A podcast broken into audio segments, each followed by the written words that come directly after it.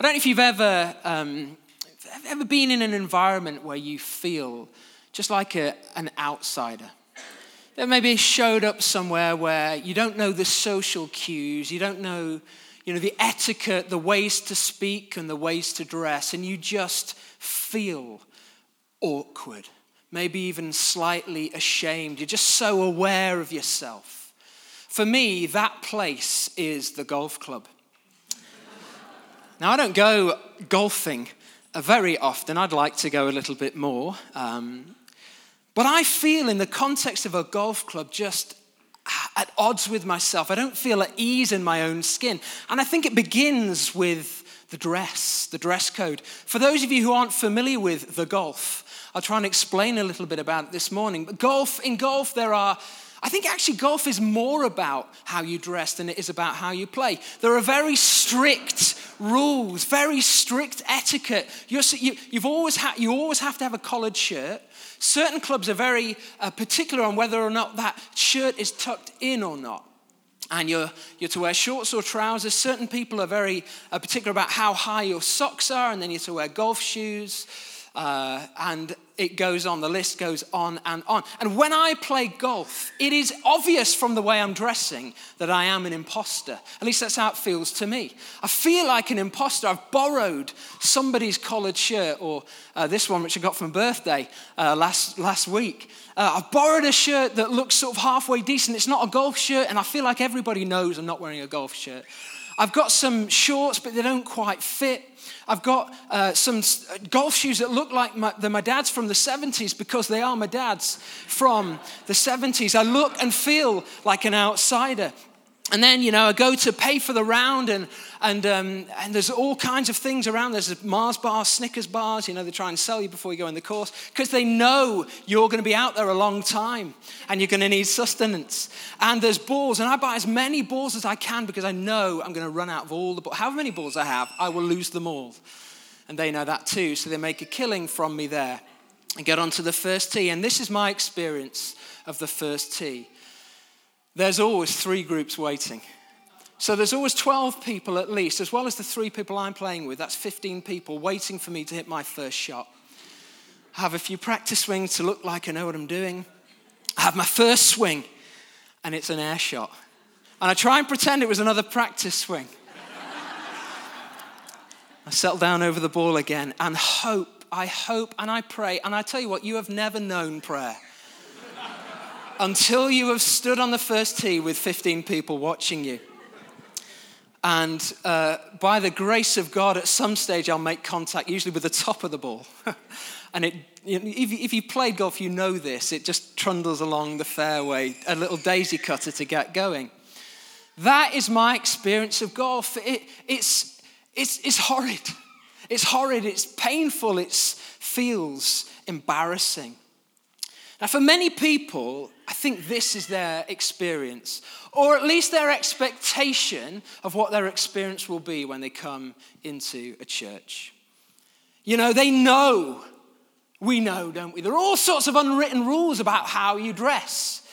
If you've grown up maybe with some kind of connection to church, maybe you go for a wedding or something like that, you're supposed to dress up, so we dress up for church, but we don't know exactly how we're to dress. And different churches have sort of different dress codes. And we know as well that there are other cultural cues, like the golf course.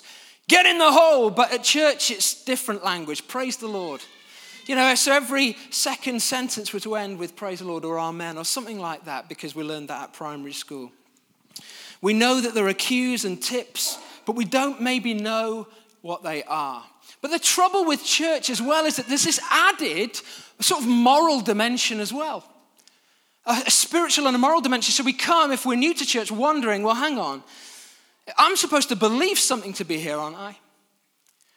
And maybe there are questions that we have about, well, if they knew that I don't yet believe, or I'm asking questions, or I have real doubts, even though I've been here for decades, would I be welcome? And then maybe the moral questions as well, the questions of, well, hang on, if people here knew what I was doing in the rest of the week, The other 166 and a half hours, would be okay if I was here in this 1.5 hours? There is such a complex. If you are new here and you're not used to church, let me say it's amazing you're here. Church is a minefield, and you have my sympathy. Do you fit in? Can you belong? Now, there are two possible responses to this quandary, and we face them, folks. I'm here to tell you, at the golf club, and we face them at the church as well. And the first approach is what I like to call fake it till you make it. Yeah. Get the gear, buy the stash, learn the language, download the podcasts, listen to the songs so you know when to raise your hands in the air. Fake it till you make it. You see people doing this on the golf club all the time. And it leads to a related thing, which is all the gear but no idea. You know, you have all the stuff, but you don't really know what to do with it. We can do that in golf. We can do that in the church. And many people feel they have to do that in the church.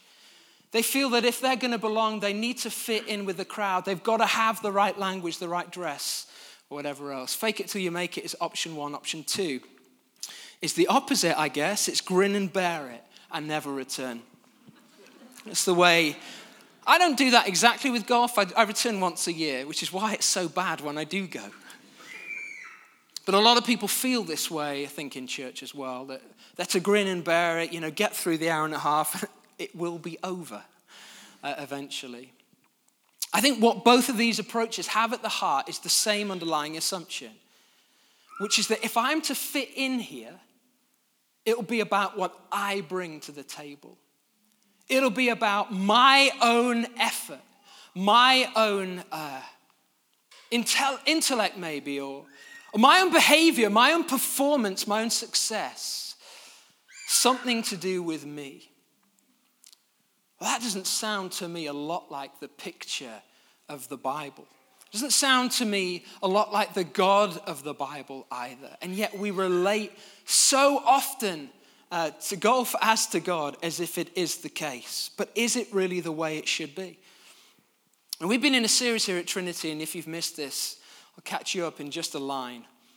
But the series has been called Jesus and the One, and we've been looking at encounters that Jesus has with individual people. And each of these encounters is different, but they all share common themes. They're transformational for the people who Jesus meets. That's probably the main theme. But I've been struck as I've been teaching some of these and listening to others teach them, just primarily by the kind of people who are attracted to Jesus. Because they're not the kind of people you expect on the first tee of the golf club. And often they're not the kind of people you expect in the seats of a church either. Often they're very openly desperate people. People who are from the margins of society. Not people who are from the center, not people with power, people who are empowered, but people who are powerless. And Jesus attracts those people to himself again and again and again. And the second thing is the way that he treats, offers dignity, and ministers to those people is astounding. Never once does Jesus meet somebody who is openly seeking him with anything but grace and mercy. It is astonishing. If you've never read any of these stories, I encourage you to read one of the Gospels. Start with Mark, it's shortest. Why is Jesus like this? Because Jesus is like this because Jesus has come to reveal the true nature of God. He has come to not only reveal but to embody the true nature of God, not in a sort of fake it till you make it, all the gear, no idea way, but in a sort of universal, eternal connection to God way. See, Jesus is so closely connected to God because he is himself God, the Son of the Father, that he can resemble, image, display God perfectly to all those who he comes to meet. This is what Jesus does for us. He embodies what Christians call the gospel, the good news, that God's love is available to every person, not on the basis of their own performance or their own perfection, but on the basis of Jesus' perfect performance on their behalf. That God's love is freely available, irrespective of background, irrespective of race, of creed, of any other thing, that God's love is available. Jesus shows us a God who desires above all things connection with his creation. And Jesus longs for connection with you and I, and will never control you, will never control me or you. This is a God who generously gives. You've heard, if you've watched American football, you've seen it. John 3:16, for God so loved the world that he gave, that he was generous, that he gave his only son to each of us. However, many of us, particularly, I think especially those of us who have been around the church for a while, can forget this. We can forget that this is the nature of God, the God that Jesus reveals and embodies. We can forget that temporarily or otherwise. And in our scripture today, we meet Jesus seeking to establish that principle again, and seeking to establish it to his own people first, to his disciples, his followers, who he has to rebuke along the way. Let's just read, let's see that together. If you've got a Bible, do open it. It's going to be on the screens as well. And if you have one of your own Bibles that glows, that's okay too. Here's what we read. People were also bringing babies to Jesus for him to place his hands on them. When the disciples saw this, they rebuked them. But Jesus called the children to him, and said, "Let the little children come to me, and do not hinder them, for the kingdom of God belongs to such as these. Truly I tell you, anyone who will not receive the kingdom of God like a little child will never enter it." So Jesus here is on his journey to Jerusalem. He set his face to go to Jerusalem, where he will eventually die and be raised from the dead. This is what we celebrate at Easter. And he's on the way there with his disciples. And we're here in Luke chapter 18. You don't need to see it for yourself, but we're in a little teaching moment. And Jesus is teaching his disciples through various different means what it means and how exactly they can experience the life of the kingdom of God. That is, how they can experience God's good future today in the present. The life of God's kingdom, peace, joy, perfect communion with God, a sense of all being right. I think ultimately what we're all striving for, what we're all yearning for, the kingdom of God in our lives. Jesus is saying to different disciples and different people in different ways, this is how you experience it. And this story of Jesus with children appears right at the heart of this. So whatever else this is about, it is about what it means to enter into God's good future, to experience God's perfect life today. And who wouldn't want that? Who wouldn't want more peace? Who wouldn't want more joy? Who wouldn't want a greater sense of connection with the one who created you? Who wouldn't want that? That's what's at stake here. So what we're about to read is directly connected with this concern. Now what we read is this: people were also bringing babies to him. Now this word babies in the original language is brephos. It's primarily a word that used to refer to babies in utero. So the suggestion here, at least, is that people are coming to have their unborn babies blessed by Jesus. But actually the word in later usage also includes the idea of very small children. So we have babies, unborn and born probably, being brought to Jesus for him to, as it says here, place his hands on them. This is a picture of blessing, placing his hands on them to bless them. And of course you would want this, wouldn't you? At any time, any mother or father would want their child to be blessed, but particularly in a culture like this where infant mortality rates are so high, if somebody like Jesus is in the neighborhood, you want to see him. You want to have your baby blessed by him. Now, what's fascinating, the dissonance, the tension in the text comes here with the disciples. Look at this. When the disciples saw this, they rebuked them. And you're like, what is going on?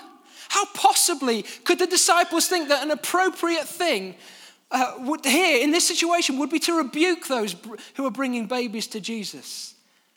Why is it they do this? Well, perhaps it's because Jesus is in a hurry, or they think he is. By the way, Jesus is never in a hurry. You notice that. Somebody once said to me, why didn't Jesus ride a donkey or a horse? He could have got around so much quicker. I think walking was part of the point. It was part of the point of the story. When the disciples saw this, they rebuked them. Maybe they think that Jesus is in a rush. He's got to get to Jerusalem.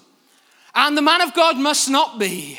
He must not be interrupted by trifling matters such as children. In any case, if that is the case, they completely misread the story. But I think there's something deeper going on here. And that is the place of children in this society.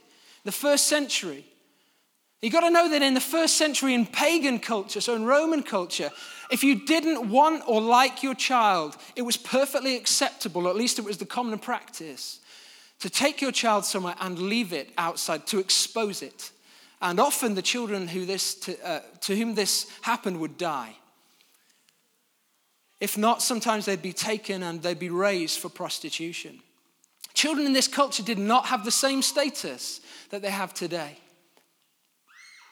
And it may be that the disciples are, but by the way, the early church became famous because it used to go and collect these children and raise them. Extraordinary. The disciples perhaps have imbibed, they've sucked in some of this culture. And they think that children don't matter. Surely the kingdom of God belongs to the rich and the powerful and the famous, right? Surely the kingdom of God works with the same rules as the golf club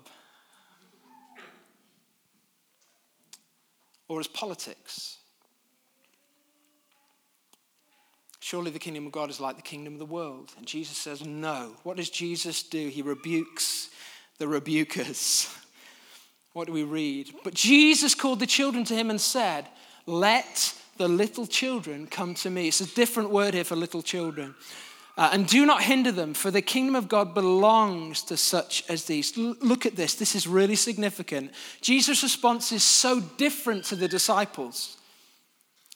It's so different. It is radically at odds. It is completely diametrically opposed. It couldn't be any more different. Let them come to me. And he goes further. Do not hinder them. Don't get in their way. Why? Get this. This is massively powerful. For the kingdom of God belongs to such as these. What Jesus is saying is these children are not possessions. They're proprietors. They are owners. They own the kingdom of God.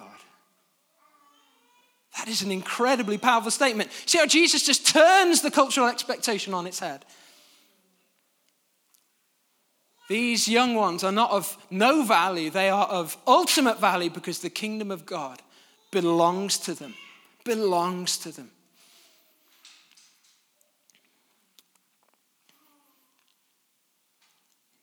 Jesus goes on. Truly I tell you, anyone who will not receive the kingdom of God like a little child will never enter it. Takes the teaching and just is driving it home. Here Jesus is saying something even more powerful, that these children are not a trouble, they're a template. Jesus is saying these guys aren't a nuisance. You've got to understand, not only are they welcome, not only do they own, do they possess, does the kingdom of God belong to them? In other words, is it available to them all the time? Not only that, but more still. If you want to enter, adults, disciples, anyone who's hearing, disciples, if you want to enter the kingdom of God, there's only one way in. Like a child. Now, what typically happens here in sermons like this is we insert our favorite virtue. Our favorite childlike virtue. Oh, I love little Johnny. He's so cheeky. To come into the kingdom of God, you've got to be a little bit cheeky. You know, or I love it. He's so kind, little Jimmy, so kind. And maybe that's what Jesus is saying. I don't think that's the point. I don't think it's necessarily about a particular virtue that children possess as opposed to something that adults have. The point is that children come just as they are. Children just come as they are. They don't seek to earn their way. They haven't learned yet the way of the world. They don't know that that's how you get along in the world. If a child turned up to the first tee of a golf club, well, they may hit the ball, they may pick the ball up, they may swallow the ball. They may turn up with their clothes on in the right way, but by the first tee, they would be wearing probably different clothes or the same clothes backwards or something else. This is how children work. And Jesus is saying, you've got to become like these children if you want to experience the kingdom of God. Discipleship, therefore, following Jesus-ship, being like Jesus, becoming part of this whole church deal, whatever you want to call it, is not so much about learning as it is about unlearning. I love what Bono says. I don't know if you picked this up yesterday. Bono's voice ran out in Berlin, so he only got through a couple of songs. I love you too. But Bono says this in one of his songs: if you want to kiss the sky, you better learn how to kneel. You know, humility is right at the heart of this, and I'm not saying all children are humble by any means. I won't go into that. Too many personal examples. But the key point in this whole piece is one word. Here's what we read Jesus saying. Truly I tell you, anyone who will not receive the kingdom of God like a little child will never enter it. The point is, you can't grasp the kingdom. You can't go out and get it. You can't earn it. You can't achieve for it. You can't perform for it. There's only one way to have the kingdom of God in your life, and it's to receive it with open hands. I don't know if you've ever seen a child at Christmas, but they get receiving. They get receiving gifts. Church, we have to become like little children if we're going to experience the kingdom of God. And that means that we leave our intellect, our achievements, our smarts, our performance at the door. And we come humbly and saying, Jesus, what would you give me? What would you have for me today? To put it another way, we need to abandon to receive. Abandon our own attempts to establish ourselves in our own strength in order that we might receive something from Jesus. And what we see very clearly in this text is that Jesus will not withhold a blessing. Jesus will never withhold a blessing. For those who come to him humbly as they are, just as they are, there is no other way. Who trust that God is a good father who wants to give good gifts. Good gifts will be given. So come as you are today. Come as you are, just as you are. Come no other way. There is no other way to approach.